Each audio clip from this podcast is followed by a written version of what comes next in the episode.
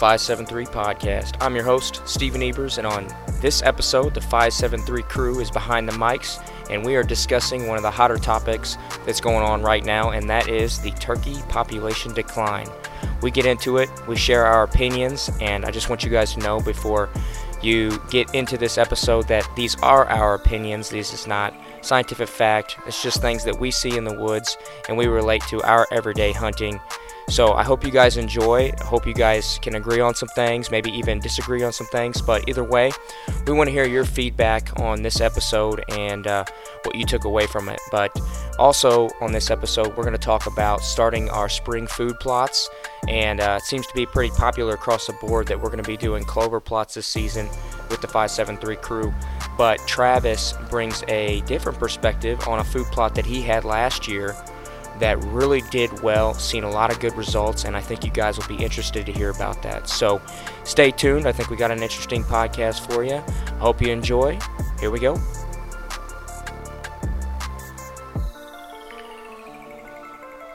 Fifteen or more. You would hear fifteen or more birds gobble, and then other mornings, like the morning jakes and everything gobble on those weird mornings. Mm-hmm. You would just you'd be like, oh my god, there's turkeys over here. There's turkey. Yeah. Like you Yeah. just like That's I'm just gonna sit here because turkeys are coming here. Right. That's Eventually. Literally, I was just like, I, there's no room to run. You can move a little bit over there, but it's like they were at my camera would go off at some point during the day. Turkeys would come to that field, so I'm like, I'm just gonna act like I'm deer hunting because it's close Mm-hmm. and I don't have to move around, and it just worked. But years like that clover plot is two years old now, and before that there was not that many birds over there. Like I feel like it really drew them in, all the bugs and shit. I think it helped.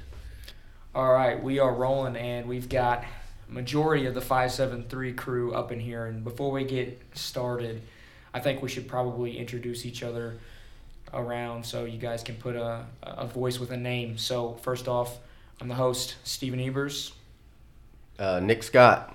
Casey Kimmery. Austin Carter. Travis Owen. And we are um, post turkey season here in Missouri. I know there's still a, a few turkey seasons alive and well. We've got the Turkey Slayer out in Wisconsin doing some work down there or up there, and uh, we had a pretty good season, guys, um, all around. You know, you, you ask around a lot of folks in Missouri and other states, they're going to tell you that uh, the turkey population is declining, but you know, with that being said, and I, I completely agree, um, it's it's been a good year for us. We've been very fortunate. Yeah, Can't complain. completely. Pretty good year. Yeah, Yeah. been been my my best year in, uh, in quite a few. Yeah, best year I've had in a while. Best best year I've had in a while. We got a lot of, of footage this year that you know some spectacular hunts, and even though we were all pretty busy, I know you got in pretty late, Carter, with um, working down in Texas for a while, and then uh, you know Nick, you're working on a house. Myself, I had a baby, so we've been crazy busy here on the 573 and, and we've been able to get out there and do what we love so much. And well, now we're here to talk about it you know kind of a recap kind Finally, of we haven't seen each other in a while. i know. Yeah. it's been a while since we've all gotten together and i'm thinking we should stir the pot a little bit. I don't know about you guys i kind of think that there's some things out there right now you're seeing on social media that uh, that i think we should talk about because uh, i think that's what people want to talk about and we have some pretty strong opinions. And i think that uh, maybe maybe maybe out of all those opinions there might be something worthwhile being said in there. We're not scientists. We're never going to come uh, we're not going to claim to be. But you know maybe it's just what we're seeing as hunters because i feel like we've got a finger on the pulse of what's going out there in the woods I agree. I think you're directing a lot of those hardcore opinions at me. well, you want to stir the pot about first? Steven? yeah, well, uh, I mean, there's a lot to be said. Everybody's online complaining about you know this thing or that thing, and most of it uh, during turkey season is turkey numbers, and everybody likes to blame you know Missouri Department of Conservation or or you know predators, or yeah. whatever. Which Lack- which I lack of trapping, all that. Stuff. and and there's some validity to a lot of that stuff, but yeah, um, the biggest thing is like, man, I feel like there's a lot of people that just go out there and and they're hunting, they're killing one or two birds a year, or they're not killing anything, and then they complain because there's no turkeys.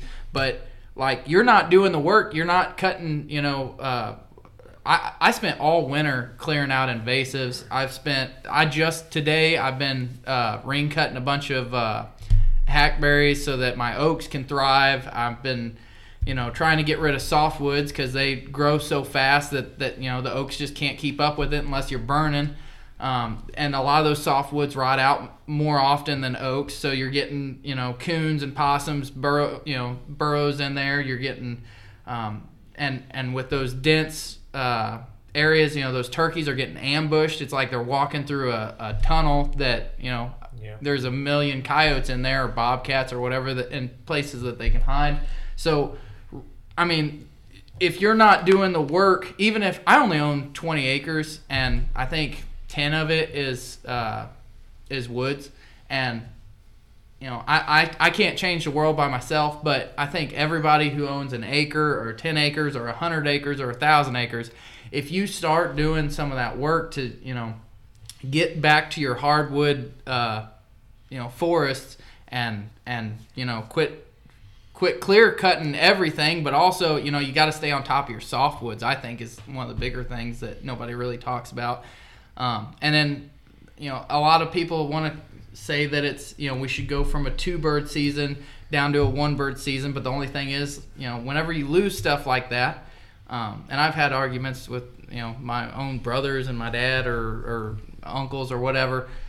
But I think whenever you go from a two bird season to a one bird season or a, a three week season to a two week season, I think you're you're kind of shooting yourself in the foot in the long run because even if you do all the work and you do get those birds back, you're The chances of them bringing back those seasons Right. are slim. It's hard Because to they end It's up hard to get leaving it it. back. Right. the same kind of thing they did, you know, when we had um, the large EHD breakout with deer. right. They took our, you know, Missouri used to be a three buck state, Mhm. and it is no longer. And you Probably know, even though the deer have made a, uh, you know, a, a bounce back Mhm. um, in population size, they, you know, there's no talk at all of bringing back the that I know of, Right. Personally, the of bringing back the three bucks, and most you know. likely you won't. You know, No, I mean, yeah. the, probably if, if we do see something like that, it's not going to be in our lifetimes, most likely, if in my opinion. Um, but it, it's just, and there's a lot of more, a lot more factors that people, uh, you know, don't think about. I mean, we've got we've got 75 plus invasive species in Missouri now. I mean, there's you know buffalo gnats alone. I've had pet turkeys die from buffalo gnats. I mean, there's there's all sorts of different things that are in this environment now that used to not be, and you know we're we're.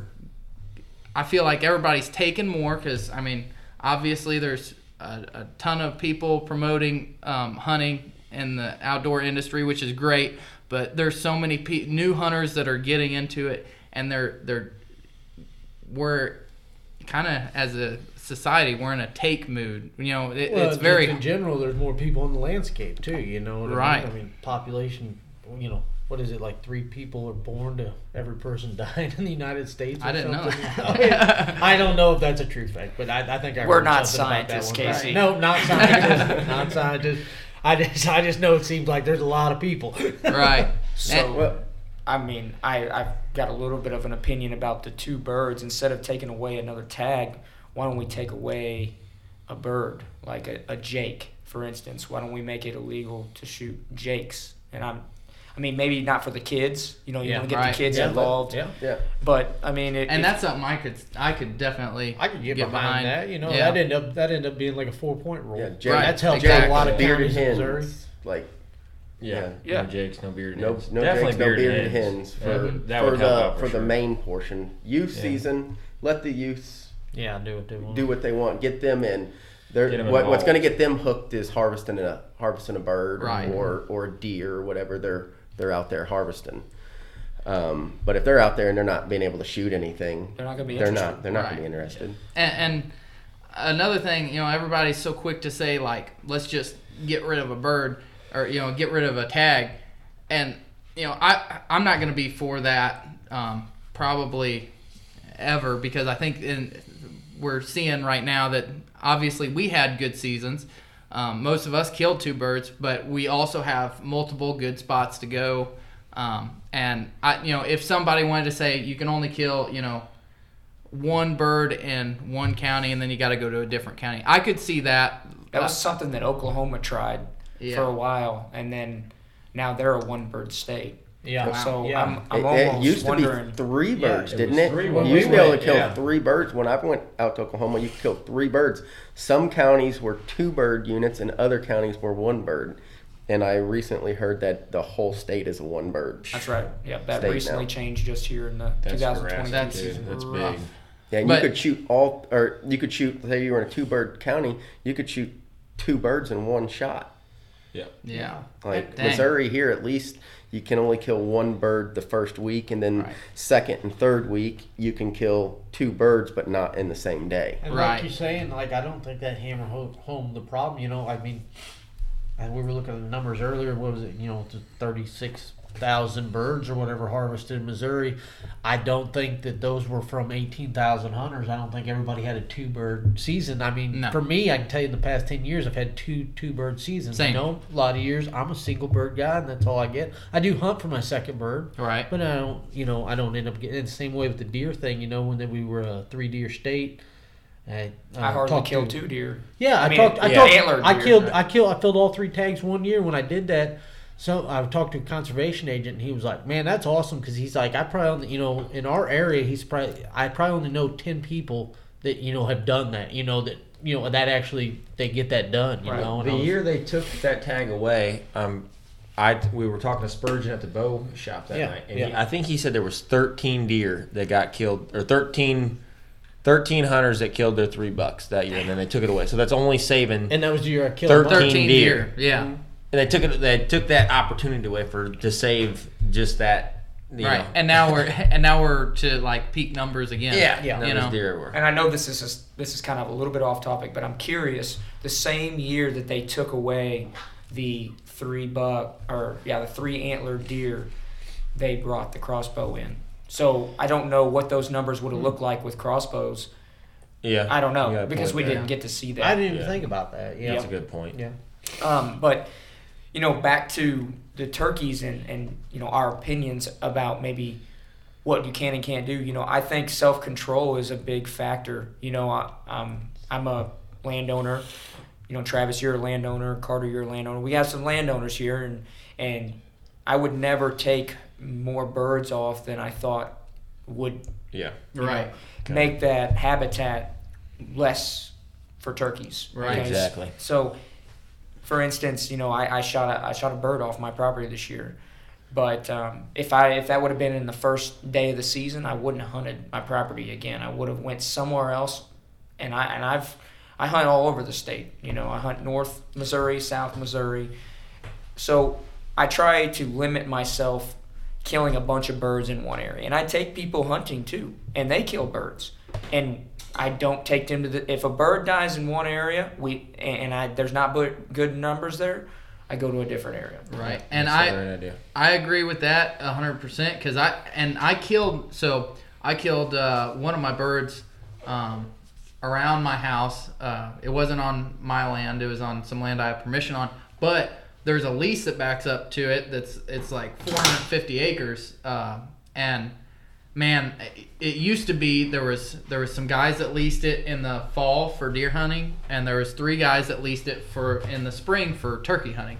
And this year, the deer hunters and the turkey hunters both hunted it in the springtime, and they brought you know they brought their buddies with them, which you know everybody wants to do, but they they all split up, went for different birds. So so now instead of having a total of six total birds off that 450 acres that can be taken.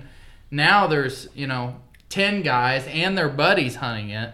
And so I and whenever I took a bird off, you know, the, the neighboring property that I had permission on, you know, I I, I got that done um, opening day luckily, but after that I was like I you know, there was trucks in there almost every day. I was like I don't I'm not going to take another bird off here just because you know, yeah, I only took one, but there could be, I mean, How many did the neighbors? Yeah, take? how many? You know, how, many, they did they take? You know, seven, ten. Did they all kill birds? Did did only one of them kill? And you know, I don't.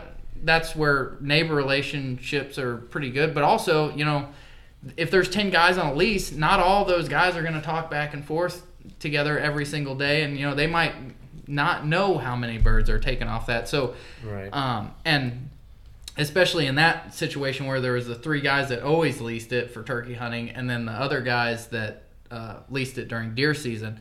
Those two guys are two different, totally different hunting groups. So you know, who knows how many birds were were shot over there? So it's you can't just think, you know, how many birds am I taking off the landscape? You got to think about, you know, i- is it sustainable for me to take my bird off and then are all these you know are my neighbors going to be thinking about it in an ethical way? And you know that's a conversation you got to have with your neighbors. Um, but i i only ever ran into i was driving by and i saw uh, one of i thought it was um, my buddy that had that turkey lease and it was one of the deer hunters buddies that I and I walked out there, took pictures for him, talked for a little bit, and you know, cut up. But and and you know, you don't ever want to be rude to somebody or whatever. But it was just something in the back of my mind, like man, you know, now not only is there you know those three hunters, which is no big deal on 450 acres, but there's maybe 10 hunters plus however many friends they bring in.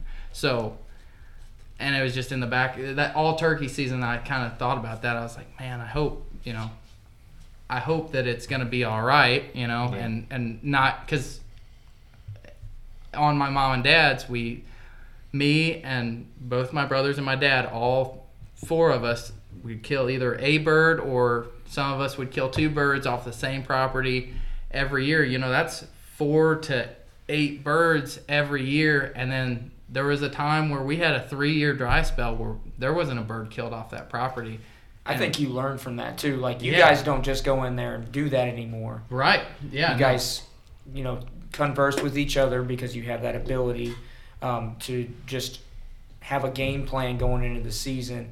And, and you know you can't really you know we're, we're speaking to more of the private land hunters at this point right now because you know when you're on public land if you're a public land guy and you hear a gobble you're going to kill that bird yeah i mean at that point Amen. Yeah. if you if you don't kill it you know there's there's a half a dozen other guys that are going to show Yeah. up tomorrow yeah or I mean you're not going to get a shot at a bird Right. if that's Yeah. all you can hunt right Right. So I Yeah, feel like we're speaking a lot to the private landowners because, you know, you want to see an increase in numbers. You know, I like what you said with the, you know, habitat management is something that I think we should all look into doing. Self control, you know, just like managing, you know, big for big bucks, you want to manage for for turkey numbers. hmm And I, I don't know. This might. I, I have to hear what you guys think, but this is kind of an opinion I've formulated myself thinking about it. Just because this year was my first year taking any youth hunters, and we had some really good success. Like really, really good success. It was very, very.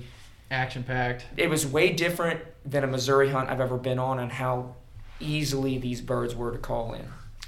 And the fact of the matter was that most of these toms, if they were with hens, they were the they were the dominant tom. They were the mm-hmm. tom that was breeding all of these hens. And sometimes if you kill that tom, it can be havoc for these hens to get bred throughout the season. And I'm wondering, and I'm thinking to myself, you know, if we if we push that youth season closer to the regular season, like the weekend before, we always start on a Monday, right? Mm-hmm. So why couldn't we just push that se- you know that weekend before opening day and give the turkeys some time? Because I mean, years ago, you know, Missouri did this based off of the science that they were seeing.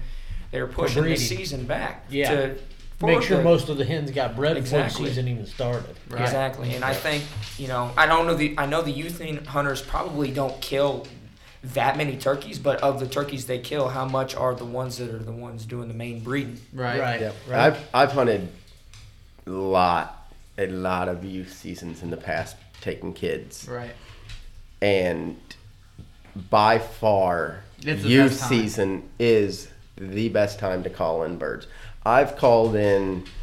I mean, their numbers used to be better around 2010 and stuff like that, like those time earlier frames. on. lot, yeah, lot better turkey numbers.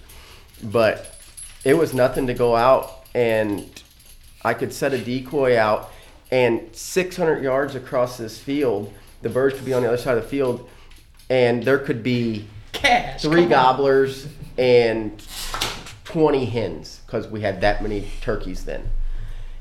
And I could just soft call at them and I could bring the entire flock across that field into 20 yards during youth season. There's no way that you can do that in regular season, or at least I've never done that in regular turkey season before. the most birds I ever called in were was like this year, probably a month before season. I went shed hunting, and I called probably fifty birds across the field, and all of them were jakes and hens. But that was one of the coolest things. All right, Travis. Uh, want to go back to some of the habitat management. I am going to reflect back on my turkey season on all the habitat managed, like the TSI and the honeysuckle and your softwoods, just all of that improvement and stuff for timber, clearing stuff up. Um, my experience this year with turkey hunting was totally opposite from everybody's like, you need to do this. That's what's good for the birds. What What is it that you did? what I the properties that I was hunting Yeah, what was have not been touched. All grown up, honeysuckle, thick, nasty. Really? Timber, creeks, just you do you. I mean, it's what everybody's getting away from, like cleaning all this stuff up. And a lot of the places that I was finding these turkeys were the neighboring property to all of the properties that have had this work. And those birds, they might be going over there in the day and scratching around and doing this, but it seemed like to me they wanted to be in that thicker stuff. That's their their net. I feel like they're nesting in that Well, they might be nesting. they're in nesting in with that. Um, but it was it didn't matter. We were down in the hills in uh, between 70 and Hermann down there in the hills hunting. The farm we hunted was completely TSI'd. Looked awesome. Food, nice green food plot up on top of a ridge. Where were the birds? On the next ridge, thick, nasty on the neighbors. Wow. Which a Um, lot of the times those birds will ride those lines as far as, and not necessarily that they're going for, you know, the invasives, but they, anywhere where uh, where land Diversity. changes, they ride those lines a lot. So if you have, you know, uh, wheat field and then dense oak timber, and then right next to that there's like a bunch of you know, uh, pin oaks and, and cedars and stuff. Sometimes, those, a lot of the times, that's why like everybody talks about like the bird's always on your neighbor, and it's a lot of the time it's because there's all those um, land changes are right there on the property lines because everybody's doing something different, Yeah. and so they do end up being on somebody else's. Yeah. But sorry, This is a prime example. I got a buddy that they have 40 acres, and over the past three years, they've got this 40 acres. All but like five acres of it has been TSI'd now. There's usually three or four birds roosted in there. And this area has got some of the best turkey numbers still around that, like around here for Right. us. And all the birds were roosted off the backside of this property, what has not been touched. There was one bird roosted in the five acres that had not been touched on that property. Hmm. And I have had permission on other properties that I'm like, man, I one of these days I want to be able to hunt that property. So I lose permission on this piece, but I gain permission permission on the piece that I want to hunt right? and they've been doing work and stuff on their property. And now all the birds are back where I have always been able to hunt. Right. It just it no no matter where I went this year, I was hunting around property that had had work done, and then property that hadn't, and it just seemed like the birds were always on the untouched property. I'm for I want to I want to clear up. I want to get honeysuckle out of the way. Right. So, one question that comes to mind is how long had it been since that work had been done? anywhere from the property I killed the the neighboring property where I killed my bird at this year. That's probably one of the earliest TSI properties I've done. I want to say six years ago, maybe even longer. And that property, we've killed several turkeys off of prior to TSIing.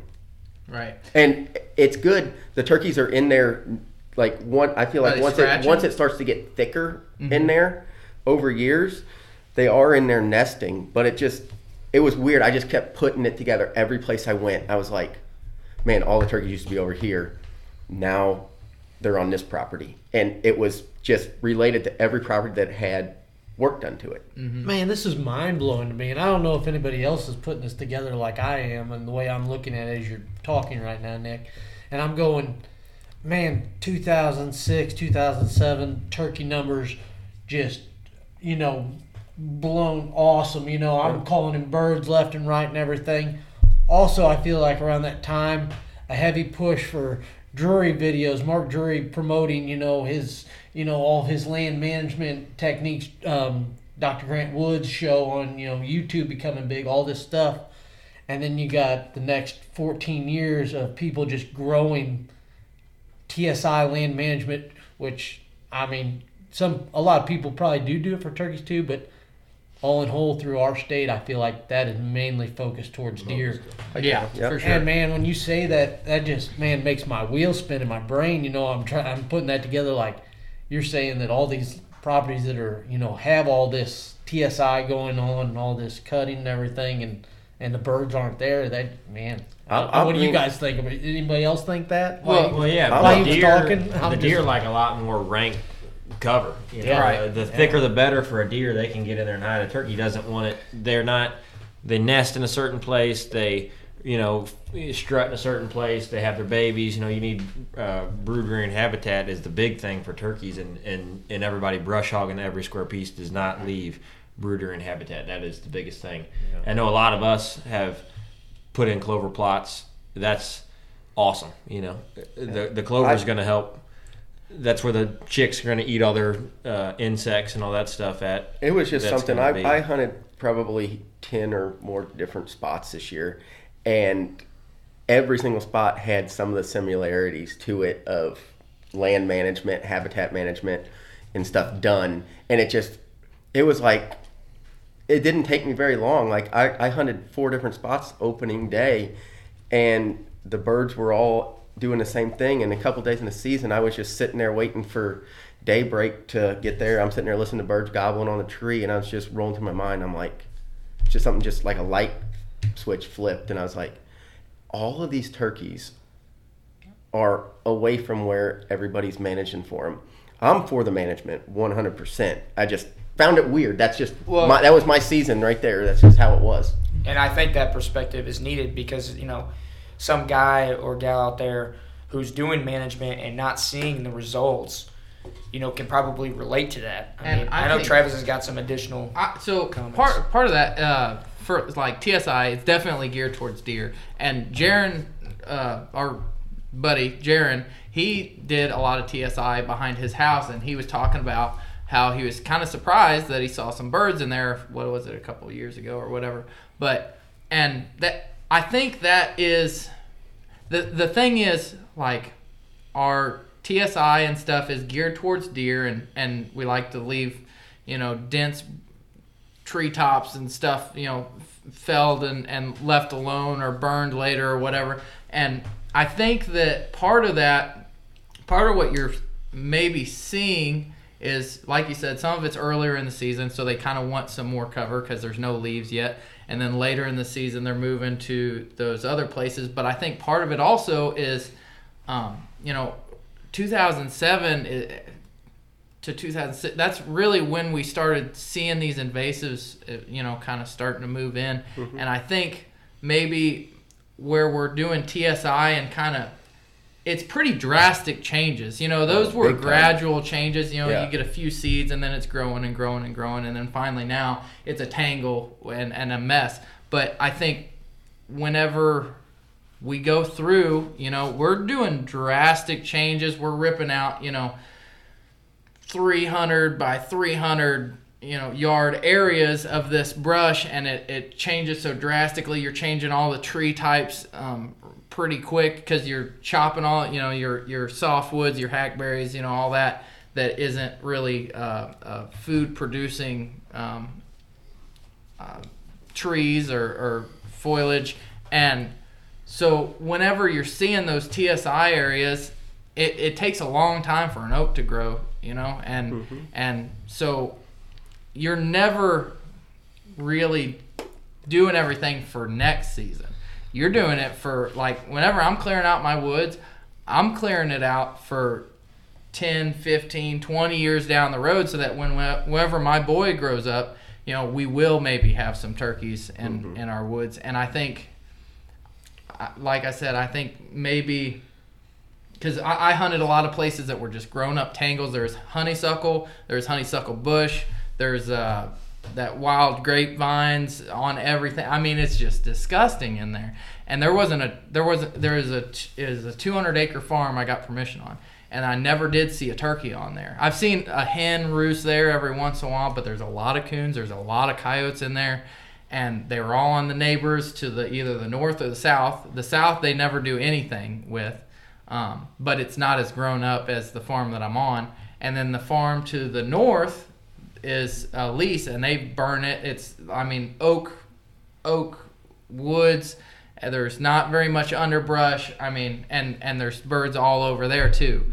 Um, but and I think the oak woods is where I think we want to end up. And I think the the that southern farm that is kind of grown up, but not as bad as the the middle farm. I think that's you know ideal for present day because That's you, the best they've got. Right, that's the best. That's one of the best that they have right now, besides the oak farm. But it, it's and but it's a lot better than the middle farm, which has not been touched for you know forty plus years, and now it's so overgrown that there's nothing that isn't a predator that can live in there besides deer. Yeah. I want to say one thing, and that is that there has to be a happy medium. I think what's good for a deer is not always good for a turkey. I think you have to keep both of those in mind uh, whenever you are doing habitat changes. Carter, I want um, we we've kind of s- squashed this uh, you know habitat management a little bit. I want you to have the final thoughts. Do you have any final thoughts about habitat management? Because I know you and Brady are pretty close. Brady Yeah, works with got- MDC, and he might have taught you some things that Yeah, I wish Brady was here because he would have some better input. yeah, he'd on shut us this. all up probably. And, uh, or Jaron. I mean, Jaron. Jaron's those good, two, too. or uh, gosh dang it, Jordan. Uh, those three guys would probably educate all of us here. But I agree with what you said, uh, Stephen, about there's different habitat for different things. And the like the TSI, I did a bunch of TSI back here, and at my dad's house, I did a big clear cut, and everything I was kind of geared towards is deer, but I also want my dad's house. There's turkeys close there; they're not on his property, and basically his property is a closed canopy oak woods, and that's what it has been and always is.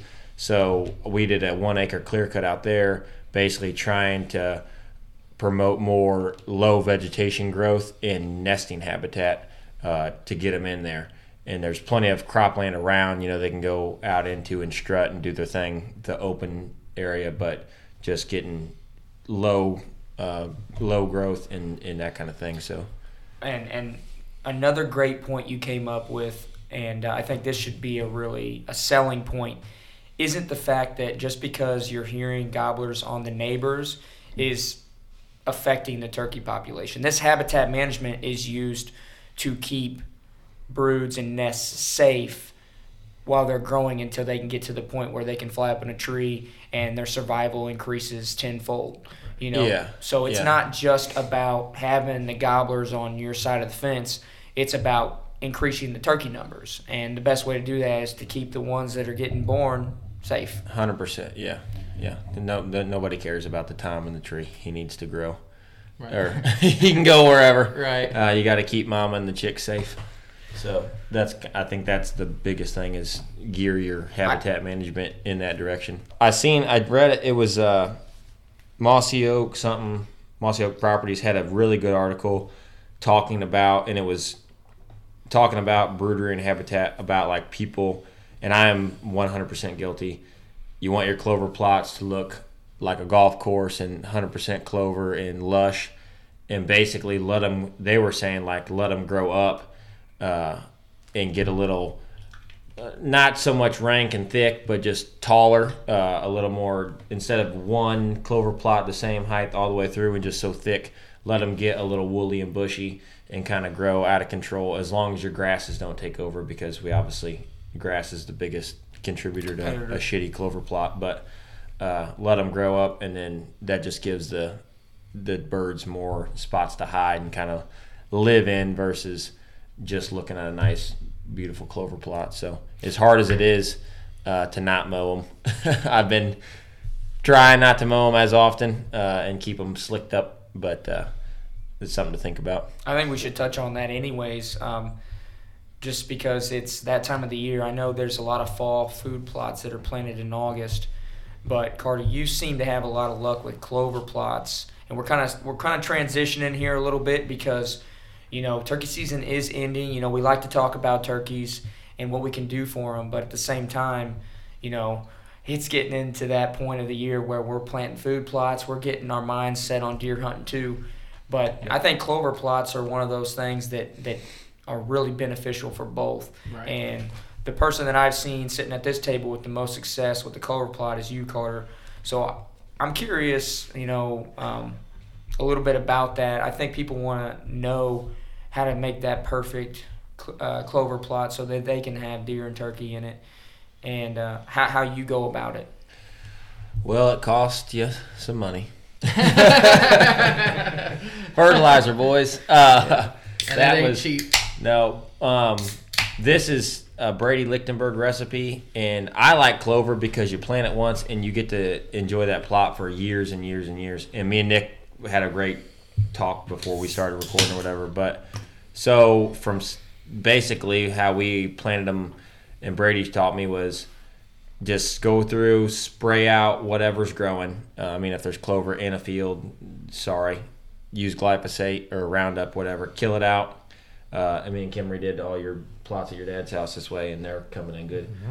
Spray it out, wait an hour, go eat lunch, let the glyphosate dry, and then seed it right away. Uh, and usually this is in like uh, anywhere from a foot to two foot tall. You don't want it to be too dense, but seed it, fertilize it, and then take a harrow or something and just knock it down, get it kind of laid over, um, and then wait. Don't get excited the first year because it's probably not going to be that wonderful. Um, and then they'll come up, and then I think the first. I just said don't mow your clover plot. I would mow the hell out of it the first year uh, just to keep the weeds out, and then spray. Um, I use volunteer, but there's a bunch of other.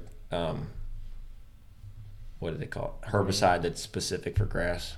Yeah, uh, clethodim, I think, Yeah. is one of those. I don't know what volunteer is. Is that just like a brand name? Yeah, Yeah, volunteer is yeah. just a brand. So just the ingredients inside it, or yeah, same probably thing. something like clethodim, I would imagine. But uh, herbicide specific for killing grasses, not broadleaf. Uh, just keep it sprayed out and then and then fertilize it. Uh, don't fertilize it too much because it'll grow too Burn fast. or or burn it. or burn it. Yeah, I haven't had any bad luck burning it, but that's uh, pretty. sh- I mean, and I like it. it. It's just easy, and then it's there all year. when you, I don't know if you mentioned this already, but when you said you were um, doing all the things you were doing to develop a clover plot, what time of year are you doing that? Um, so if I had to do it, if it was perfect, you would spray it in about uh, late November or October, but nobody does because we're all chasing deer, and you're not gonna want to go drive around and spraying stuff on your free. You know, the night you get off early from work or the weekend, you're chasing bucks. So usually, wait until the spring. Uh, you're itching when as soon as the sun comes out and there's green. As soon as something starts greening up uh, in the in the spring, we call it frost seeding, but realistically, I'm probably too late every year for an actual frost seeding. But spray it then and then plant it, um, or you can do it in October would be better. But So you mentioned fertilizer being something that really helps the clover plots get going. Um, Yeah. What what fertilizer do you use? Um, you can if you can find a no nitrogen fertilizer is good, but most of the time, uh, if you buy a bag fertilizer like 6 24 24 is about the lowest nitrogen. You don't need nitrogen on clover because it produces its own. So there's basically you're just saving your money on your, on not putting nitrogen on it. You can uh, put more um, potassium and what's the other one?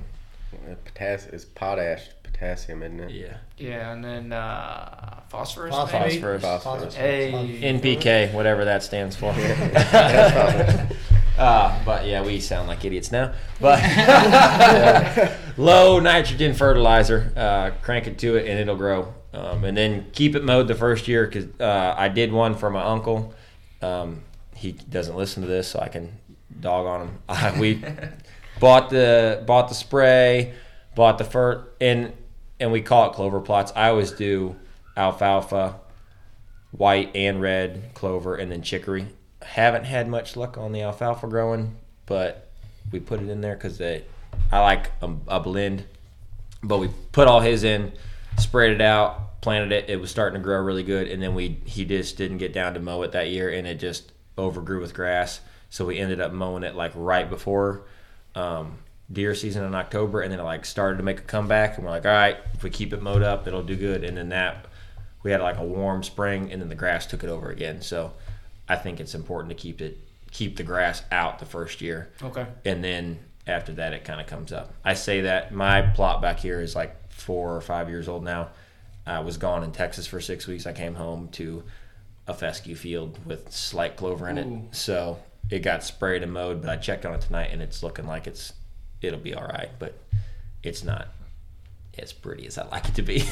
Doesn't work for everybody that way because I have done it completely opposite. Yeah, I'd like We're to hear how you did it, Nick. yeah, let's Uh, hear. I feel like Nick's just the most am. I'm- opposite I'm guy. diff- I gotta be different. Somebody's gotta be Let me tell you how to do it. I got lucky, is what happened. I had a little free time in July, and I had a five foot tiller. I went in, I tilled up a big old weed patch, or about a acre and a half weed patch, and had some clover seed. Went in, threw it down, had a portable generator, had a lake nearby, 300 foot of garden hose, a sump pump, and a sprinkler. And I watered that some bitch for like three days nonstop. I had a five gallon gas can sitting out by my generator. If it died, I just went out and put more gas in it and moved the sprinkler. And clover plot came up great. Uh, First year, first year, nice. It didn't it didn't get overly tall, but it was nice Yeah, and but it was thick. thick. It was a good thick clover plot. Never mowed it once. What time of year did you plant? Uh, first week of July. July. First week of June. Sorry, I Hot, that. hot and dry. Hot, I yeah. watered the crap out of it. I wanted to get Hey, those seeds You watered it all day.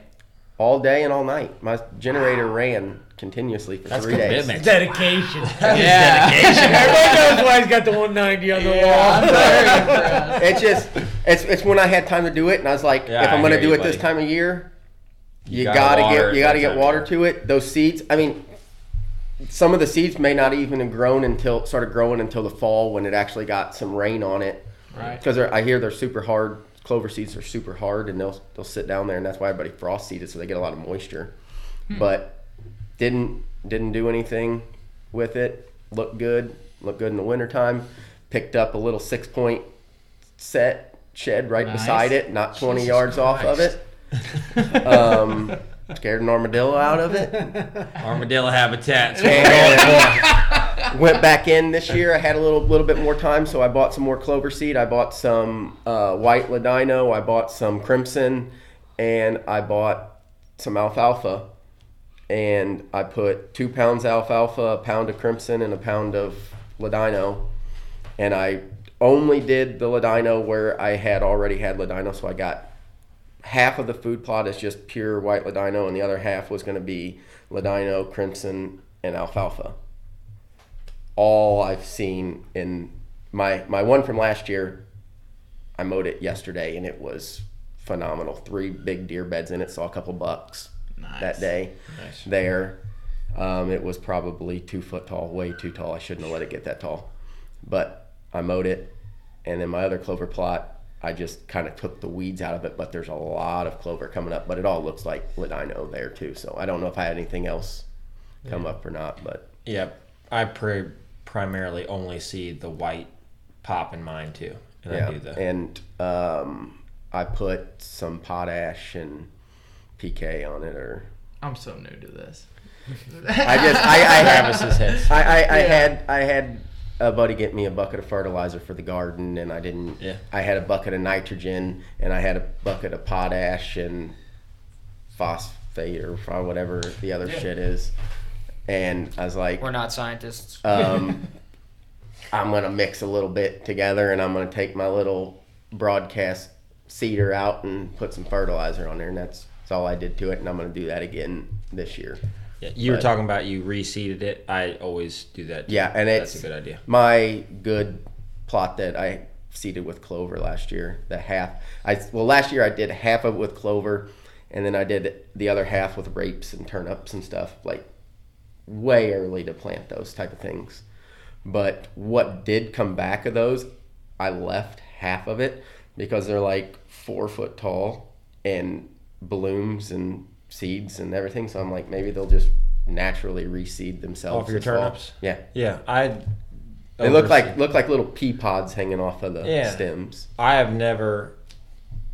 I did turnips this year, just right here where I'd always do my uh, dove fields, just so I didn't have bare dirt all winter. And turnips grew great, but they did that. They like resprouted them, like, and it. I never seen that. Little before. yellow flowers yeah. and little pea and they got real tall, like on stalks. I Mhm. thought it looked it, Yeah, it's cool. I- I, just I, disconnected. I it, like but left it as like a uh, like a screen Like a for my screen? fur- food plot. I was like, well, Yeah. if they drop the seeds and the seeds grow, then I'll have a little bit of turnips and Yeah. whatever turnips, radishes, or rapes, whatever, whatever's growing. So I just kind of just I just kind of let it fly. That's Yeah. Try it out, see what works. That's what I. Th- that's what I enjoy the most about But food plots in general or habitat management is is doing something and then watching and seeing how it works. And Yeah. like this year with the, the I did a bunch of TSI back here at Dad's. It was just a clear cut, but it was kind of like we'll see what happens. And then I went back there the other day. I was mowing my clover, like I said, and there was deer beds in it. So I'm like, all right, cool. Like it's it's working. They're liking it. So And Keep the, it up. the only reason I ever even did a clover food plot is because of you, Carter. You had Well, this I would lush, love to- beautiful food plot, and I was like, "Well, I got time in July. I'm going to put it in, and I'm going to water it and see if it grows." it looks good, and Travis can video big deer in it, but we had to kill one. out of it. I gotta say that. I mean, that buck. He seemed Uh, like he was really enjoying he it. enjoyed it. Yeah. He enjoyed it every night uh, for like all summer and a month, and then I still didn't kill him. So I've got that's awkward. I've got uh, five acres right behind my house that I'm I'm gonna dedicate to uh, purely just a food plot, and um, clover is gonna be in there. I don't know if I might try to put some alfalfa in it, but uh, one thing I'm definitely gonna do just because I saw my father-in-law do it, and we killed like three bucks I think last year. Um, together, me and him, and uh, it was all over canola.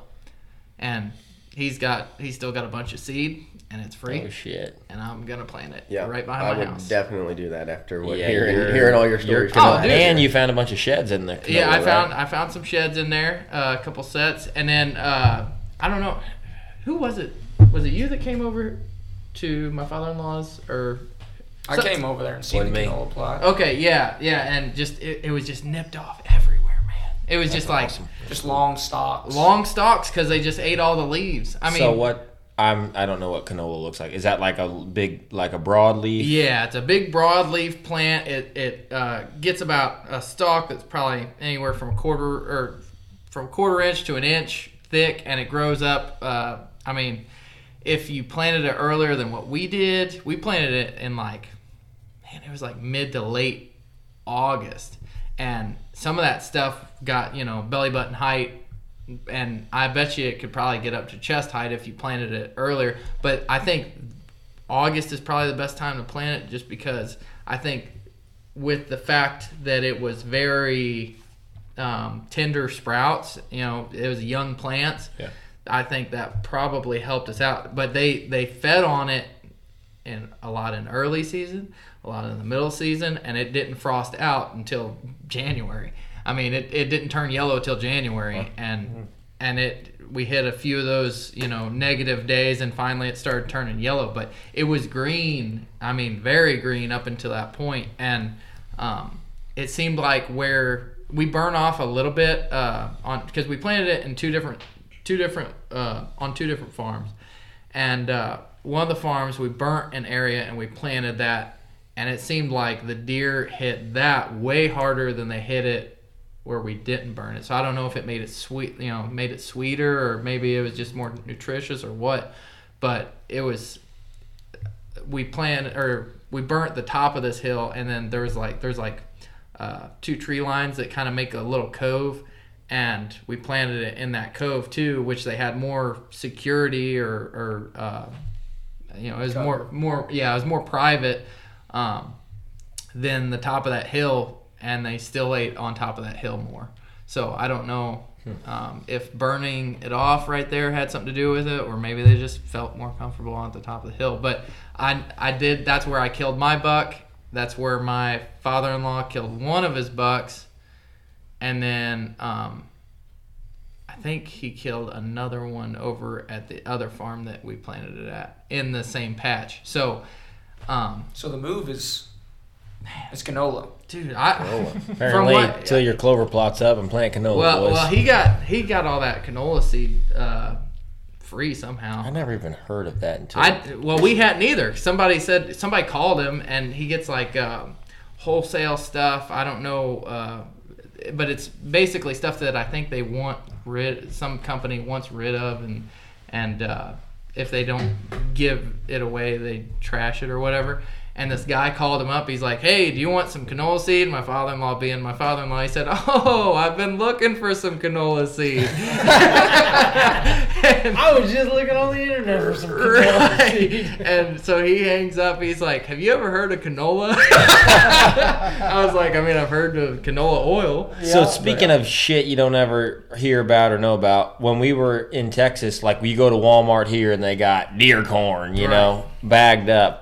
We were down there and they had uh, cottonseed in bags, just in like all the farm and home stores, and that was because you can bait in Texas, and that's what everybody like baited with was cottonseed, and apparently it's got a, a, a bunch of protein, like super high protein, uh, Huh. and that's what well, that's were- what this canola is. It's super high protein. that's what too. that, like that was the thing. Like if you went into a, a Walmart or uh they had um, Atwoods down there instead of like Orscheln's, Right. Uh, but that's what they had Huh. down there. Yeah, kind of wild. Just the seed itself.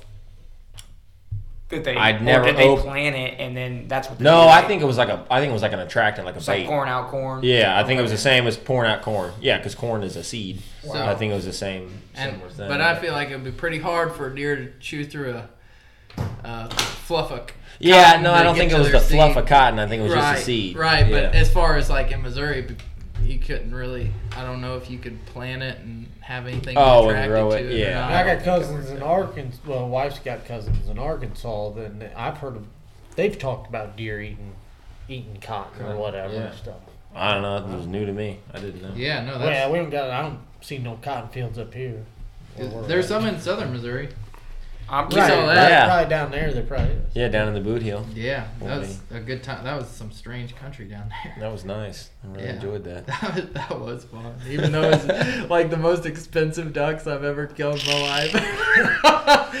we boiled it down. It was like thirty-five bucks a duck. did, you guys, did you guys stay in the motel that had the bar in the parking lot? No. No, Uh, but we that did- sounds we, like a we great did that. time. That was a bad deal. That sounds That way better way than leaving my expensive house ducks. at 11:30 Oh to my pick Trav up to go shoot four ducks to drive all the way home and get home at like five o'clock. you, ever, you ever heard of heard of Towhead? It's T O W H E D.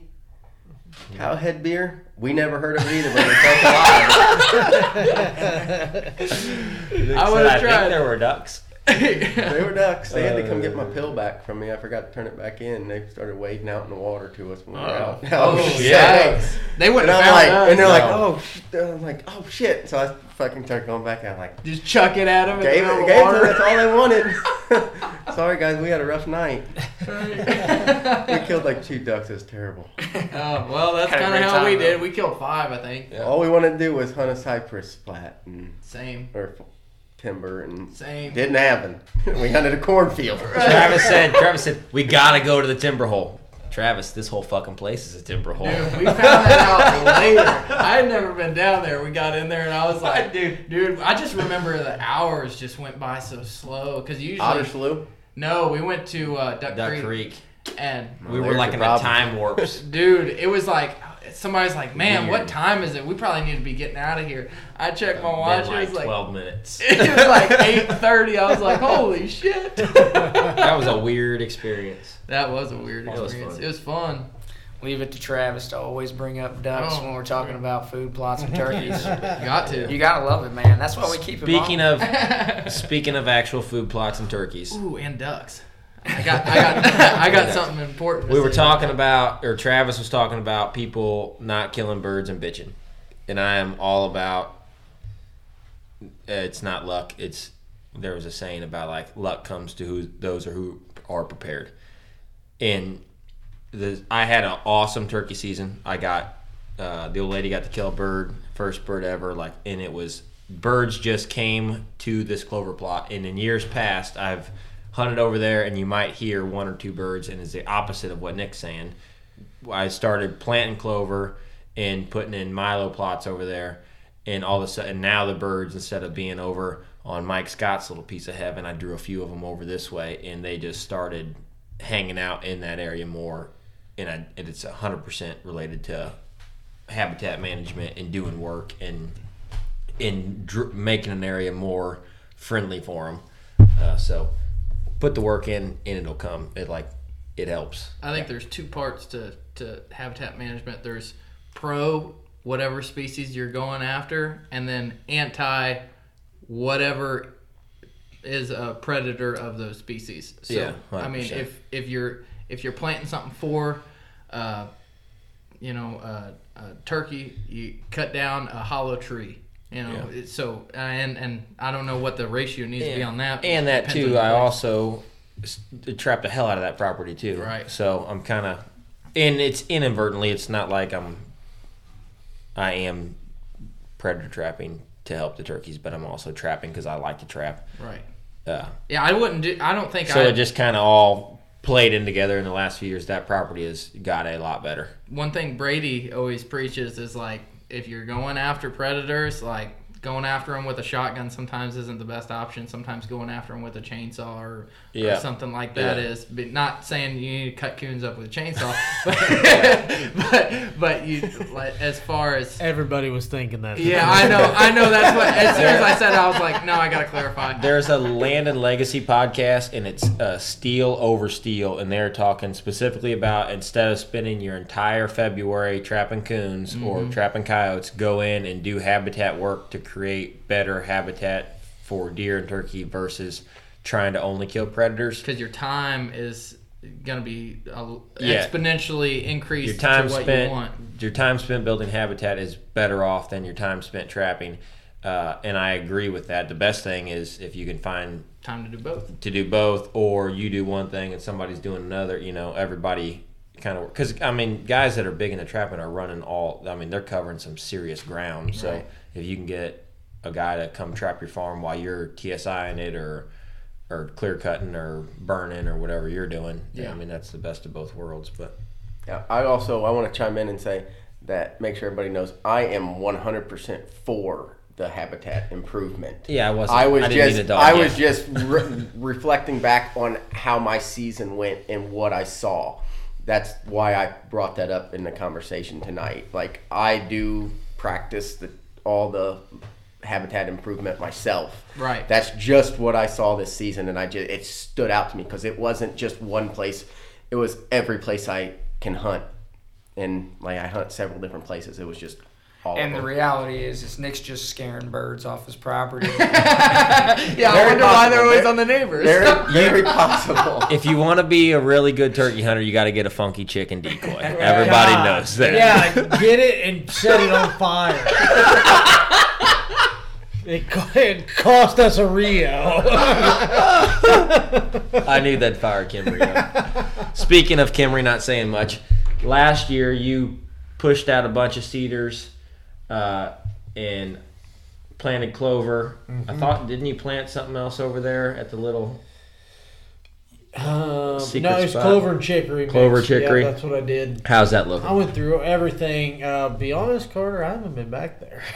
God. but He's on- got two kids. He's busy. Yeah, uh, yes, very true. On my dad's, where I was tonight, um, which was a, this is a third year clover plot, and um, don't hit the fucking table. and, um, but you know, and uh, it is so.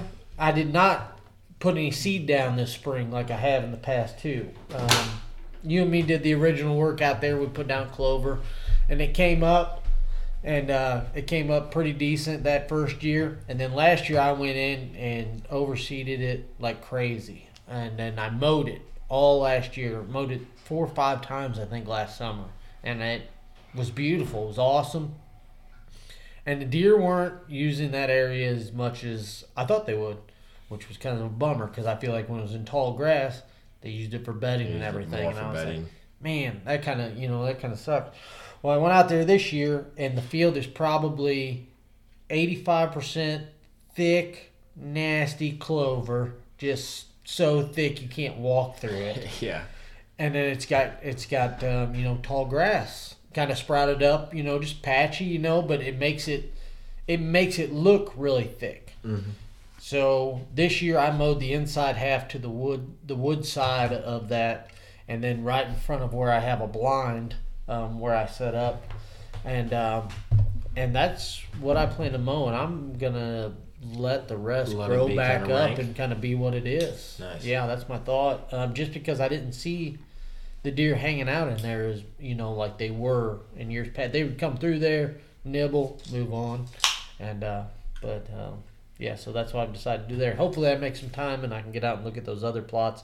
I will tell you one thing: in the front plot, I don't think I talk. I might have talked about this on the podcast in the Barstool Bucks, but um, I sprayed a mix of glyphosate, 2,4-D, and then some kind of ground clear kill everything. Jesus. To Your children's and kill- children will have cancer from playing in that trying dirt. to Try, to, try, to try and kill some. I don't know the correct term, but Lespedeza. Yeah, Sericea Lespedeza. Lespedeza It's a real booger, and that property has a bunch of it. had a bunch of it, and uh, still does have some of it. But my gosh, you can see it is definitely reduced. Nice. But um, yeah, that ground stayed dirt for eight or nine months, and I was Holy getting cow. pretty worried anything was ever going to grow in it again. Well, what, you're, Radiation. I, actually, it was bad. I think you actually disked it up tonight, didn't you? Uh, it got disc a few weeks ago, Okay. or a week ago. I'm sorry. I was at. We were talk. We talked about this, and it. I don't even know what our topic is right now, but we're just talking. we were talking about trying to get rid of that, and this because and the reason Sericea Lespedeza is so hard to get. I think the the seed stays in the in the soil for like 15 years or something. Holy That's cow. also that's it's also something ignorant. yeah. Uh, I It's went. a- I was at uh, Prairie Fork Conservation Area, and there was a lady that they're like, they they basically manage the soil to be a prairie, Right. And basically, that stuff is so hard to get rid of because the seed stays there forever. So Kimry put this god awful chemical that he mixed up and and smoked out the living plant. But as soon as you disc it and work the ground, well, whatever was dead where before is just like, all right, cool, and it comes back up. So that's why it's it's such a nightmare to get rid of, and that's a that's a never winning. What winning about a burn? Does a burn do anything for it? Uh, I think the burn kills would kill the living plant, but I think the seed is just there. And, and I Whatever's not think- in the ground, I guess, right? yeah, yeah, and I think the biggest thing would be like kill it. And I'm not a. There's other guys that are way more educated, but like any plant that goes to seed, if you can manage it be prior to it maturing and seeding out, then you're not putting more seed on the ground. Well, that's what I'm kind of and, trying and to do. so what I November. dissed tonight was, um, you know, I, um, and no, the listeners aren't going to understand this, but that, that shape is kind of in a that field is kind of kind of like a bil- big L shape when Yeah. the cedars sit in the middle, and we put the uh, dove plot out front, the sunflowers and stuff like that. That was the only part that got dissed. Everything else was left alone and not dissed. So that's why I was out there spraying again Yeah. tonight. Keep it and and um, I have a buddy who's getting me um, some Roundup Ready soybeans because Jaron, I believe, Yeah. is the one that talked You to us. he, he was like, put the soybeans in and then just keep spraying it Yep. over and over and over again, you know. And so that's been my plan for this. Yeah, that's, we- that's, that's what we were talking forward. about yeah, last that's fall. Uh, that's the what I'm trying to make happen. I think that's a good Yeah. good plan or Yeah. to keep keep that stuff knocked I've down. heard Land and Legacy guys talk about that as well. You Yeah. know, they s- you know you put in a, a Roundup ready crop and then you just keep keep spraying it sprayed. Yep, yeah, just to get rid of the spraying it. invasives. Well, Carter, you you like Nick inspired me to do clover this year as well. I'd been doing a, a blended food plot um, for the last couple of years, so these plots had already been established. There was open soil, and so I went with the the third option, which is you went in the fall, and Nick, you went in July to you know plant your clover. I planted my clover in March. That's And, perfect, uh, perfect time. Perfect time. I planted it right before a snow, actually. Yeah. Um, That's s- How so frost seeding's supposed to work. Optimal. Okay. Optimal. Yeah. Well, oh, Perfect. so if you're from what Carter says, if you're looking for optimal planting, you want to do it on open soil before a snow in March. And uh, this year, um, so far now it's uh, it's May, almost June. You know, I've seen uh, I've got a lot of good clover coming up, and uh, you know I've got a little bit of winter rye that it's battling from from last fall, but I've been mowing it and. I'm really seeing some good results just in the first year, but it's not thick. It's not, you know, it's big. It's not big. You can definitely tell it's in the beginning stages, but yeah, it'll get we, there. we've got until September. You know what I mean? Yeah, that's true. I don't That's know true. what it will and do. I don't think like we've all we me Nick and Casey all talked about like how rank and thick that clover is. I mean, it's cool and looks good, but I think as far as like a turkey and quail standpoint, if you got a little bit of bare dirt and some clover, like a, a quail and a quail chick are itty bitty, so and turkey chicks are a little bitty too. Like if they've got bare dirt where they can buzz around and get to stuff, and there's still bugs growing in the clover, I I think that that is really ideal, uh, and that's the back to talking about like broodery and habitat. Like they'll disc up, like disc up clover plots or disc up a part of a field, and then let it get like where it's not so thick. Uh, and, and chicks can run around through there, and then they can still get to insects, uh, and that's Okay. that's the secret. I'm gonna have to put a camera over that. And see. Yeah, In, insects are the are the biggest thing for for quail and turkey babies. They have to. I forgot what the number is, but it's an it's an insane amount of of protein that uh the insects have that that pol- uh, poults have to eat in a in a day's time to to stay active or healthy or and, and to survive. It's so you're growing you're growing clover, but you're growing insects in your clover, and that's the You're growing insect habitat. yeah, Yeah. Yeah. realistic, Alright. yeah, in a weird way, yeah. So just uh, from a pretty ignorant person, me. Uh, but I mean, how often? He finally uh, says it. how often? Uh, I mean, do you see deer like really eat your clover plots down to where they, you know, even if they're not like the most thick, lush plot, how often do those deer eat those clover plots down to where they're almost nothing and and to where you need it to be more, you know, thicker? It looks because in my like untrained eye, it would seem like it was it would be look good to the human eye, but n- the deer wouldn't necessarily have to have it that dense and lush for it to be, you know, still super productive. I got a low deer population out at Dad's. There's not a whole bunch of deer out there, and I've got probably between an eighth and a quarter of an acre. And they kept like I stopped mowing it. I think at the end of July, and it grew up pretty good. And then it was just. It seemed like when I went out there at like the end of October, it was just like They it was zipped it pretty all flattened. You know, I mean, it was it was there's still clover, obviously, Right. but I mean, it was lower. You know, you could tell.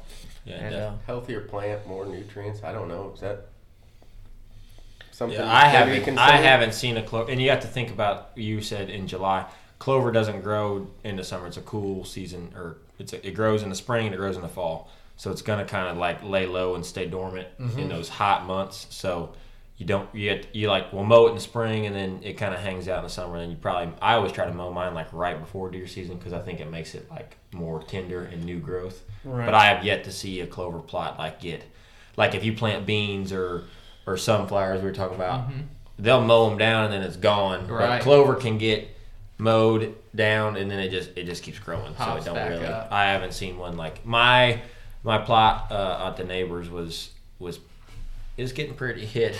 like when I come back from Texas and, the, and I put a camera on it, there was like eight or nine does out there, and it's only like maybe a quarter acre. Oh. And they were keeping her slicked up pretty good, but Yeah. uh, it's it's starting now that we've had some rain and and it's starting to grow. Mm-hmm. Especially uh, this better. cold snap's probably really yeah, nice for it. it's starting to get where they're not mowing it down as much, but Hmm. and there's there's a lot of better plots too. I just I like clover, so right. Yeah. It seems like clover. it goes really good. I think a lot of times it's dependent on, you know, what habitat you're planting your food plots in. So if you're in big timber and you're planting a clover plot in the middle of that, it's probably going to get torn down pretty quick. But if you're heavy ag area, That's- you know, they got yeah, other food to eat. at. very much. So- yeah. It kind of saves the clover a little bit more. Um, in well, yeah. Whenever man, they're everybody and their brothers planting right now. They're gonna they're gonna leave those clover plots alone. They're gonna go eat every little bean they can, and then the beans are gonna get to you know three four leaf stage, and they're gonna leave them alone. They'll come back to it. It they keep bouncing around. We don't eat the same meal every night either. Right. So Right. deer the same way. I think it's interesting what you said, and I agree with you. Is uh, and, and I don't have any experience based off just what I've heard and read. Is that you know that kind of fresh clover is what they prefer. I think it helps. Uh, I I think it they like it better, but but we were talking about letting it get taller and ranker. Uh, Kimry knows up north, you help plant it. Um, that clover plot across the creek. Yeah. Well, you might get across the creek all summer long, and you might get across the creek never. Right. so we planted that plot in the spring and did not. Then it rained or whatever, and we couldn't get back there to mow it.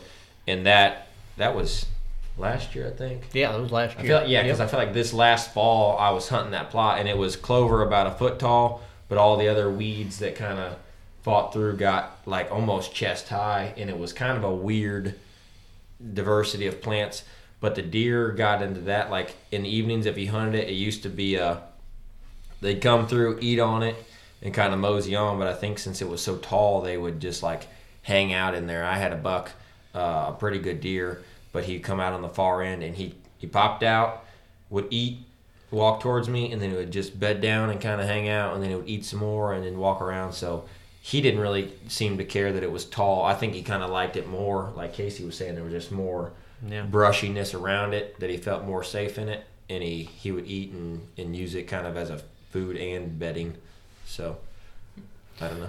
And then uh, when you do mow, um, do you mow right before rain typically? I try to try to not mow before it's hot, basically. But we all talked about how busy we are, so I mow when I have time to mow. Of course. Uh, but And last year, like like Carter was alluding to earlier, like you know, clover don't really grow in the summer. Mine was still growing at somewhat when I was mowing it because I was still mowing it, trying to keep the white tops from popping. You know, to keep it like we've talked about when it's growing, it's the most um, palatable to the deer or whatever. You know, and so I was mine was still growing up. It seemed like until I stopped mowing it. And Okay, like kept yeah. coming, you know, I whatever reason. Yeah. Um, So, like um, for me, as a as a person that just put out a frosty of this clover, it's coming up decent, but it's not real thick. Um, you know, we're getting into these later months, July and August. Should I be mowing it in those months, or should I just kind of let it do its thing as long as the weeds are kind of uh, being maintained with, with like clethodim or something like that? I'd mow the weeds. yeah, I I'd would mow, mow the the weeds. clover, mow it high, kill, Mow it chop, high. chop the weeds off. I mean, Yeah, I wouldn't Uh, scalp it. Like I, uh, you- are you mowing it with like a finish mower? Well, um, these plots are pretty small and they are in my backyards, so uh, Mow I'm mowing them with a lawnmower. Yeah, I would like raise Nick the deck said. up high if- and If there's a Mow if there's it, like a patch that has grass in it, mow that patch. You don't have to mow the whole plot. You know, you can kind of keep your weeds keep your weeds under control is all you're doing. The clover either grow tall or to grow short. You know. So when's the best time do you you spray for just um, grass specific herbicide? I try to like it, spray it in the spring, and then usually if I spray it once, it'll kind of keep them at dormant, and then usually sometimes in the fall it just depends on if you keep it mowed up. I know I know Jordan was spraying his about two three weeks ago. Yeah. as That's he was getting out there, and he's got a he's got a beautiful clover plot himself. Yeah, I tried to spray mine uh, I did. I sprayed it about two weeks ago, and then I let it die, and then I mowed it down just to get it kind of out of the way, and then it's already. It looks like shit once you first mow it with all the tall grass dead or everywhere, but give it a few days and it'll come back through. Spray it, wait a couple days, mow it, Yeah, well, something like that. Yeah, actually, the stuff I spray with, and I don't know if all the grass-specific herbicide works the same way, um, but the stuff I spray with takes like 13 days to actually kill the grass because it somehow like kills it from the inside out. Me and Jordan were talking about that. Yeah, he sent me some stuff to Yeah. get to spray it, but I was like, I'm gonna try to mow it first. But I waited until it, so I give it like a week and a half or two weeks, and then it when it would start to die, then I uh, sprayed it basically to let my chemical do its job and then mow it down. But It sounds like you can't go wrong mowing it as, as long as you just pick the right times. Yeah, yeah. Well, Luther, we had a really good plot up north, and you were asking like when to mow. it. We mowed. It got real rank and nasty, so we we do a lot of mowing up there just for access for the farmers and everything else. We mowed the plot, and it was too thick and kind of like matted itself out, and then we didn't get no rain, and it killed it out uh, this year. We walked to that plot by the park, and there's Oh yeah. it's dead. so don't do that. Uh, but I think as long as you're mowing it with a, a lawn- lawnmower. Well, does anybody else have any interesting uh, projects they're working towards uh, for this upcoming summer deer season? Uh, I see somebody's raising his hand. Uh, Travis, uh, what's got? What do you got going on? Well, it ain't about deer season, all right. Oh yeah, folks, No. if you like ducks, here we go. Yeah. Well, I got a good opinion on this, so I've got a high lift coming to my place in like two weeks to push out a bunch of my uh, hackberries that I've got because you can't. I mean, you, I'm not gonna be able to cut them all down. Um, but They're we're- big. well, yeah, they're huge, and there's a lot of them. So I'm just gonna take a high lift in there and push them all over, burn them, and then there's also a big. Uh, I live up on top of a pretty tall hill, and uh, there's a drainage that goes down through there. My wife wants uh, a fish pond, so that we have a place to go fishing on our place. Which, fine, whatever. I mean, in my opinion, I got a million places, you know, a million ponds that you can fish. But below that, I'm putting uh, just like a, a three foot dike up, and I'm putting a, a drain valve in both of them, so that in the summertime I can leave both the or the drain valve and the bottom one open, and plant it and and and millet or, or milo or, or Right, you know yeah. something. I'm gonna I've got uh, some conservation trees on the way that uh, I've got uh, oh some pin oaks, some white oaks, and then uh, oh Cypress. some Cypress? cypress. Yeah, I got some cypress coming, and uh, I'm gonna plant those around it, and then in the summertime, leave the bottom one open, plant it with you know whatever to make seed. You know, maybe just let some nutsedge get in there, or or uh, you know some duckweed or, or something like that, and then right before uh, the end of summer, like maybe first or second week of August, shut the bottom valve and start creeping that top valve open and let it start filling up. And then uh, in teal season, it probably won't be worth much, but I'm gonna let it creep up. And then that way I'll have plenty of bugs and stuff in there. And in early season, maybe kill some, maybe kill some birds in there. And then in late season, there ought to be plenty of food in there. And I've seen, I've got another kind of crappy pond in front of my house that I'm gonna end up draining probably. Uh, but it, I've seen mallards on it, and if there's mallards on it, then they're flying over, and that's all I need. There you go. So, cool. um, Nice. I'm super excited about that because I've never had a place where I could actually drain water to and yeah. and all that. So that's super exciting for me. You were That's talking a about big putting project. valves in. yeah, We can. It's gonna freeze, so you Right. can just put like a outdoor hydrant, because it won't freeze. You can bury it. Freeze proof. Smart man right there. I like the way you think, Carter. But how many lakes out there have those little valves on the bottom of it? Ours does. It just got a ball valve. Just on got a ball valve at the And it don't bottom. freeze. Mm-mm. Oh. It froze one time and busted, and we could never keep water in the lake. And had a old man that built helped build the lake said, "I know what the problem is." Came out there, popped a new valve on it. Hasn't froze since. Wow. Used to have a straw bale sitting on it 20 years ago. Right. Well, that would probably But- help too. Yeah. But just it, it, it hasn't for weren't. 20 years. So, Yeah. but I got, I got something. We're uh, we just enlisted our property. Um, it's roughly 30 acres. 10 acres of it is tillable, and we enlisted it in CRP. So, I'm pretty excited about that. Nice. That's cool. Uh, wanted to do it for a long time. Finally pulled the trigger. Right.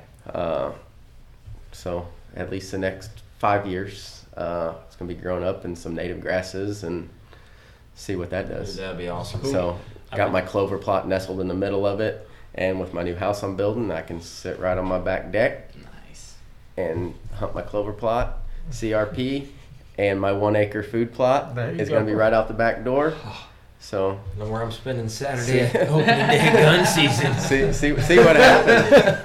see what happens. I'm excited about that. This, the, the whole don't- the whole grasses. I, I feel like deer like those CRP fields. Oh yeah. Uh, I think They do definitely too. do. Me So- and Casey were just talking about that. When I bought this place, there's three tillable acres, and the farmers basically paid nothing. And I talked to Jordan about the pollinator plot, and I was like, man, I don't know if I want to commit locking my farm into something for that many years, but I think that next year that's the plan is to just put three acres of pollinator plot, leave my clover at the bottom, so it'll be like two and a half acres, but just do the pollinator plot and Yep. and give them And that's give them did. somewhere to live instead of me messing around with disking it up every year and hoping something grows to eat. Just give them a give them a nice bedroom. Yeah, I don't really have any big habitat project going on this year, just because I'm so busy. But I do got, I have some out of town buddies coming in for Missouri's rifle season, and we have a lease together now. A new one? No, it's the one. If you all will remember, I picked up a lease halfway through the year Okay. last year, and I got that lease at half price because we were already halfway through the deer season. Nice. and that was something I couldn't afford at the time, the full price of it to have three leases. Uh, and so I talked to my one buddy from Georgia, who um, I went to college with, and he's been hounding me about. He's like, "Man, if you find a lease, he's like, let me know. You know, and we'll figure it out. We'll figure it out. We'll figure it out." So. Him and another buddy have both gone in on it, and they've been wanting to come to Missouri and hunt deer for years, and they're both from the South. And so they're coming up this year. So I'm in charge of, you know, getting stands hung, putting people in good places, and and you know I'm a bounce around kind of guy, kind of do what the deer are doing, you know. But uh, that's not really going to be an option for these guys because it's kind of reverting back to. I know a lot of us when gonna we say, were I younger, those- we set stands and that was where you were. I don't so much do that anymore, but um, gonna have to get on top of it with some of that, and hopefully, hopefully have some success for those guys. I'm, I feel a little stressed about it. Be actually, you know, to be Kimberly's guide service. Yeah, I feel. I, It's I mean, like, I thought we were friends with them boys, but I guess not. yeah. You ever hear anything about Hey, a lease? no. hey, no, no. hey! I tried, tried to get, I tried to get the five seven three lease. We didn't get that. We never got no Hey, call back. on yeah, that. no, that would have been a good If you Yeah, guys cool. are still looking for one, I know where one's at. But it, I'm gonna talk about that after off the Yep. radio here. but no, that uh, I am excited about it because uh, you know I've I've been out of college for um, 16 years now, and that was the last time I seen those guys. dang, kept in Wow. that's kept in fun. contact through the phone, but you know haven't Right. haven't um, haven't made a chance to hang out. So I'm excited Casey's for him not to the up. youngest one here either. No. No, unfortunately not. Well, guys, um, you know, it looks like we've got a lot of good things to look forward to as the season progresses. So I'm really excited to see, you know, what's in store for us this summer and, and working into the fall. And we're definitely going to keep everybody up to date on how that goes. Um, but, you know, before we jump off here, I just wanted to say, you know, these were our opinions. You know, we're not we're not experts, and so if you made it this far, we didn't piss you off enough to shut it off we appreciate you because you understand that that's what it is. And you know it, it has to be a conversation that needs to be had when it comes to turkeys. And uh, so we, we appreciate you guys sticking around for that. And i'd love to hear your all's feedback about you know what was said on this podcast whether you agree with it whether you disagree with it what your guys' ideas are. Um, you know we're just talking about our opinions. We do have plans to get experts on and, and talk more about that in the future. But um, that's all I got for today, folks. Do you guys have anything before we jump off here? I got a whole other topic we didn't talk about, but we might save it for another podcast. Podcast number two coming up in five minutes. All right, well, uh, you can give us a teaser, Carter. What, what's it regarding? Uh, we were just talking about the the land management in the, in the turkeys, and MDC changed their trapping rules or their season dates, uh, and now there's like an early trapping season, which I think should will help with the predator population. Uh, but we might discuss all that maybe next year on a trapping podcast. Or better yet, we need Uh, to go uh, interview our buddy. Um, Doran. Yeah. Yeah. Bring that up and uh, just kind of, I think that's a, a good thing they did uh, just to get, I don't think it's going to get many more people out there trapping, but just to try to knock those nest predators down uh, would be really good to help our turkeys out. So I meant to bring that up. Kind of forgot about. Side note. No, I think that's great. I think, you know, a lot of people tend to focus on the habitat side of things. We did touch on the predator side of things. I'm glad you brought up the fact that, you know, Missouri has extended the predator season so that we can, the trapping season, so that we can, uh, you know, hopefully benefit from that for their prey, whether it be quail or rabbit, rabbit, Rabbitat. rabbitat, or uh, or turkeys. You know, and yeah, so definitely. There's, and it's a whole, it's a whole circle. It's not just, well, we need to trap more coons or, or we need to burn more, you know, burn more landscape or or open more canopy. It's it's a little bit of everything. So Yeah, and we don't we can't do it all. We don't expect ourselves or anyone else to do it all, but making those strides in in those directions I think is the most important thing and that's why we have been so on top of it this year more than anything. I think we've talked about habitat management and predator control more than we have in the past. yeah, and for anybody that listened to us talk about habitat management, if you listen to the land legacy land and legacy podcast, uh, those guys are are that's what they do. They're land consultants, and they have. I learned a lot from listening to their podcast. I know Brady listens to their podcast a lot, and that's kind of our what there are references when we try to manage uh, our northern property that we get to hunt, and I think that those guys kind of have a really good handle on everything. If people are listening to us, kind of like, well, you all touch the topic, but we want to talk about more than clover plots. Sure. Uh, those guys have a lot to offer, so yeah, and they're a good listen, and you should listen to us too. Yeah, and they're from Missouri. Yeah, So I think yeah. that's pretty cool. Good too. guys. Yeah. And they travel the world or the the U.S. doing this stuff, so they could they have a, a, a good broad area, not just what we see here, kind of in central Missouri. So Yeah. give them guys a plug. Well, any anything else, guys? Um, there was one guy. Uh, dang it! I, I'm I'm looking for him right now. Uh, on Facebook, he, he has like a. It's kind of like a land and legacy stuff, but he, he talks about. Oh, it's called the Native Habitat Project. Is he Um, on TikTok? He I don't know if he's on TikTok. He's on Facebook. And, and uh, Well, there's a there's like a there's a habitat guy on TikTok, and I like stumbled. up- That's him. Yep, that's my him. boy. Yep, yeah. dude, and he, he talks about that guy's good. What's his name? Uh, I I don't don't know know what his name about is, but uh, it's just called the Native Habitat Yeah. Project on Facebook. I like and that guy. He has a lot of like really cool videos and and really cool. Um, he converted his backyard from a mowed fescue patch like everybody in America has right. to native landscape. He's Yep. from Alabama, and I'm like, dude, you're that's fucking sweet. Yeah. Yeah. No. I'm gonna sell my lawnmower. yeah. I don't know about that, but you know what? Yeah. Yeah. That guy's good. I like that guy. Yeah. No. Um, No but- mowing, no spraying. Well, Yeah, like he, he does uh, no mow May or something like that, and he doesn't mow his lawn all all during May to give uh, um, insects and stuff, uh, you know, uh, st- like flowers and stuff that they can pull pollen off of. Yeah. And, and all sorts of really cool stuff, but he does um, a ton of different stuff. I just saw him on Facebook, thought he was cool, gave him a shout he's on out. TikTok too. Got good videos. Yep. All right, guys. I hope you guys enjoyed this episode, and uh, definitely, you know, give us your feedback. What's up? Freaking electro. Lightning Yeah, behind it. there's a lot, uh, like big lightning outside. Close it out. yeah, Big Like a lightning, storm man. in Missouri. The podcast that never ends. All right, folks. it uh, looks like the storm's rolling in, so we're gonna get off here. I hope you guys have enjoyed this episode. Please reach out, give us your feedback. We'd love to hear it, and that's how we do it on the five seven three. Booyah.